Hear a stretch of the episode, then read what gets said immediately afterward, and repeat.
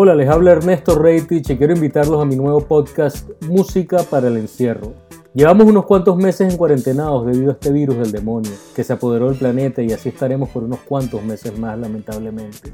Así que les traeré todas las semanas un poco de la música que me inspira y espero que haga lo mismo con ustedes. La música tiene la particularidad de refrescarnos el alma, de traer de vuelta recuerdos llenos de felicidad e historias. Y eso es justamente lo que haremos en este espacio, compartir anécdotas, historias y mucha música. Hablaremos de la historia de algunos de nuestros temas favoritos, mucha salsa, y tendremos invitados con los que conversaremos acerca de sus experiencias y preferencias. Artistas, poetas, músicos y panas, muchos panas con los que recordaremos esas rumbas gloriosas. Ella era una chica plástica, de esas que veo por ahí, de esas que cuando se agitan, sudan Chanel No. 3. Que sueñan casarse con un doctor, pues él puede mantenerlas mejor. No le hablan a nadie si no es su igual, a menos que sea fulano de tal. Son lindas, delgadas, de buen vestir, de mirada esquiva y falso reír. ¿Y quién no ha echado una bailadita de la mano del poeta de la salsa? El intelectual de la salsa, Rubén Blades. Este panameño es un verdadero trovador, un cuentacuentos. Las letras de sus temas y el uso de la palabra es inigualable en Rubén.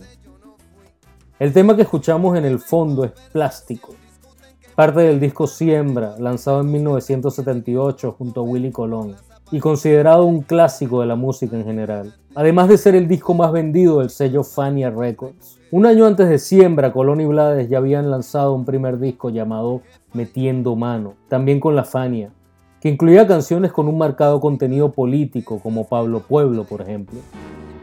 Regresa un hombre en silencio, de su trabajo cansado, su paso no lleva prisa, su sombra nunca lo alcanza, lo espera el barrio de siempre, con el farol en la esquina, con la basura allá enfrente, y el ruido de la cantina. Pablo Pueblo. Willy y Rubén sabían que la salsa no solo debía centrarse en temas románticos, sino que también podían meterse de lleno en las entrañas de los barrios, los peligros del consumismo y la diversidad cultural de América Latina.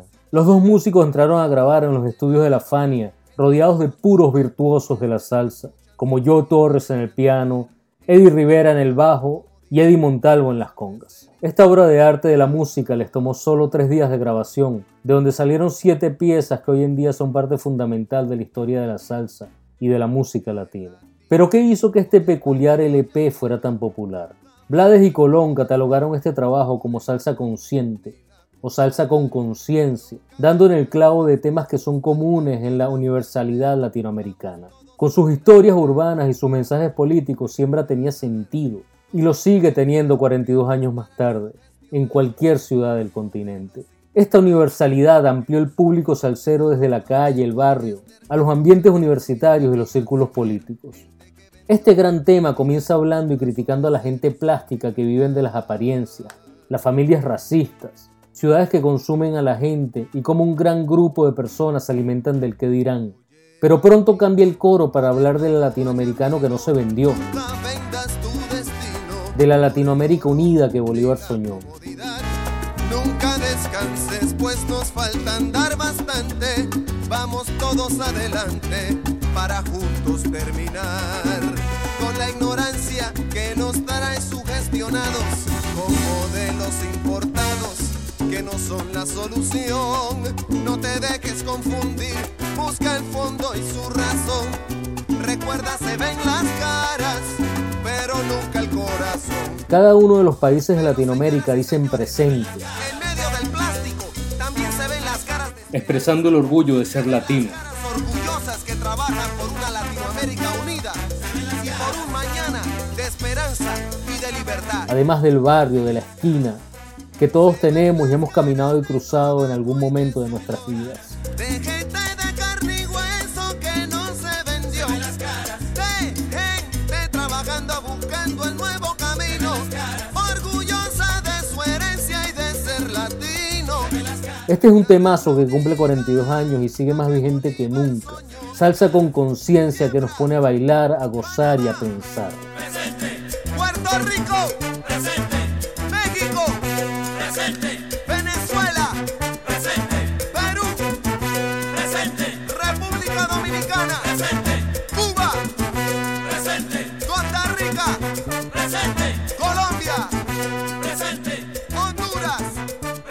Bueno, que estoy con mi hermano Bernardo.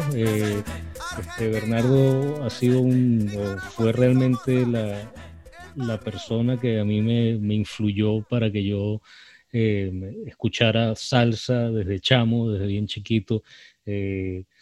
Bernardo es como, no sé cuándo, tú tienes como 5 o 6 años más que yo. 7. 7. Aunque no parece, pero 7. Exacto. Pero bueno, la cuestión es de que, nada, desde que yo era bien chamito, yo vengo escuchando salsa. Bernardo era un teenager, y en esa época yo era más chamito, pero yo veía que él siempre llegaba con sus LPs a la casa de salsa, de pura salsa, ¿no? No sé de dónde le viene eso a él, porque me imagino... Ah, no, yo te puedo contar. De vivir en Caracas será, pero la cuestión es de que ahí fue que empezó toda mi influencia con la salsa y todo, por qué me gusta tanto la salsa, y bueno, evidentemente Rubén Blades y el disco que vamos a hablar un poquito hoy, que es Siembra, que fue un disco que se editó, se grabó en 1978, imagínate, yo tenía 8 años... yo habré escuchado ese disco cuando tenía 9 años, algo así, y me acuerdo perfectamente de la primera vez que lo escuché, me acuerdo de las letras, o sea, es impresionante cuando yo pienso hoy en día que desde esa época, desde que yo era un muchachito, ya venía escuchando este tipo de música, y eso lo que demuestra básicamente es la influencia tan brutal que tuvo un disco como ese, en esa época específica, a finales de los años 70, muchas cosas pasando en ese momento, pero nada, eso demuestra la influencia tan bestial que tuvo esa salsa con conciencia, ¿no? A ver, cuéntame, ¿cómo fue que empezó tu...? Bueno, tú sabes que yo tenía... con Juan Luis Landaeta teníamos una miniteca, y la miniteca, la mayor parte de la música que nosotros comprábamos, Edition 2000, que comprábamos y escuchábamos era música disco, bailable, y algunas cositas, que si Lavillos y Oscar de León y cosas así, pero un día llega Manuel, que no me acuerdo el apellido, Manuel, que era un italiano que vivía en la Tercera Avenida, y entonces el tipo me dice, no, pana, tú no sabes un coño de salsa, yo te voy a prestar discos de salsa verdadera, y el tipo llegaba a la casa como con 50 o 60 discos de pura Fania, ¿cómo se llama? Ismael Rivera, Ismael Miranda, bueno, exacto, todos esos bravos de la salsa, pero de los duros. Y entonces yo empecé a escuchar esos discos, y yo básicamente los estaba grabando en cassettes para tener más música. Pero ahí fue básicamente cuando yo dije, wow, esto sí es salsa, pero de verdad. Y entonces ahí empecé a familiarizarme con los músicos y quiénes eran, o sea, te estoy hablando, yo tendría que 13 años, 14 años, y básicamente ahí fue cuando yo aprendí más o menos de la salsa. Ahora, Rubén es otro fenómeno, porque Rubén, obviamente todo el mundo estaba escuchando a Rubén, tú no tenías que ser fanático de la salsa, cuando salió ese disco de Siembra fue un fenómeno, es más, yo primero escuché Siembra y después escuché los discos más viejos, como ese de Metiendo Mano y otros discos que otra música que él había sacado antes de eso, pero obviamente la primera vez que yo escuché a Rubén fue con Siembra, que fue más o menos, eso es un disco que del año 78, ¿no? Sí, grabaron en el 78. Exacto, bueno, imagínate, en el 78 yo tenía 15 años. Sí, no, ese... Lo impresionante de ese disco, aparte que es un disco que tiene 7 temas, que los grabaron en 3 días, es un disco que tuvo mucha crítica del mismo manager de ellos, ¿cómo se llamaba? El judío. Masucci. Ajá, ese que decía que era muy político, que las canciones eran muy largas, la misma canción Pedro Navaja, o sea, como que la querían recortar, ¿no? Y el mismo Rubén y Willie dijeron que no desde el comienzo. pero son canciones que realmente marcaron historia y que son historia de la salsa y de la música latina, ¿no? Son, creo que Jerry Masucci, creo que se llamaba el tipo. Sí.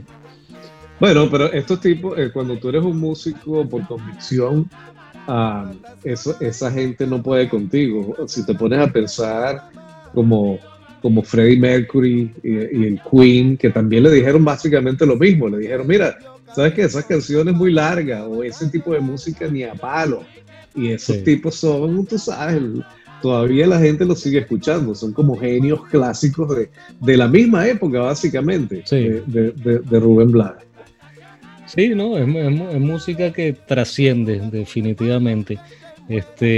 Pero bueno, nada, yo me acuerdo de todos esos discos que llevabas a la casa después, que ibas a la discotienda esa que quedaba abajo ahí en los Palos Grandes, al lado del CADA, ¿cómo era que se llamaba?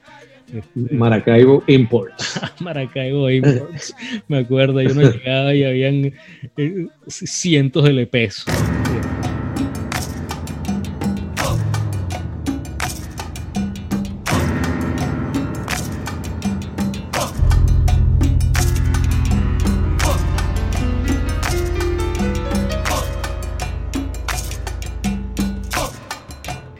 Definitivamente Rubén y Willie Colón y la Fania All Stars marcaron una época importantísima en la música y nada, la idea de este podcast es ir mostrando un poquito de toda esa música que nos influenció y que nos hace recordar historias y tú sabes, echar cuentos, sobre todo en estos momentos que estamos ahí, aquí todos encerrados, así que es bueno sabes, recordar y echar todos esos cuentos de, imagínate cuántas rumbas no hicimos con esa música ahí en el Manija, así en todos estos lugares ahí en Caracas que nada, que es una ciudad salserísima.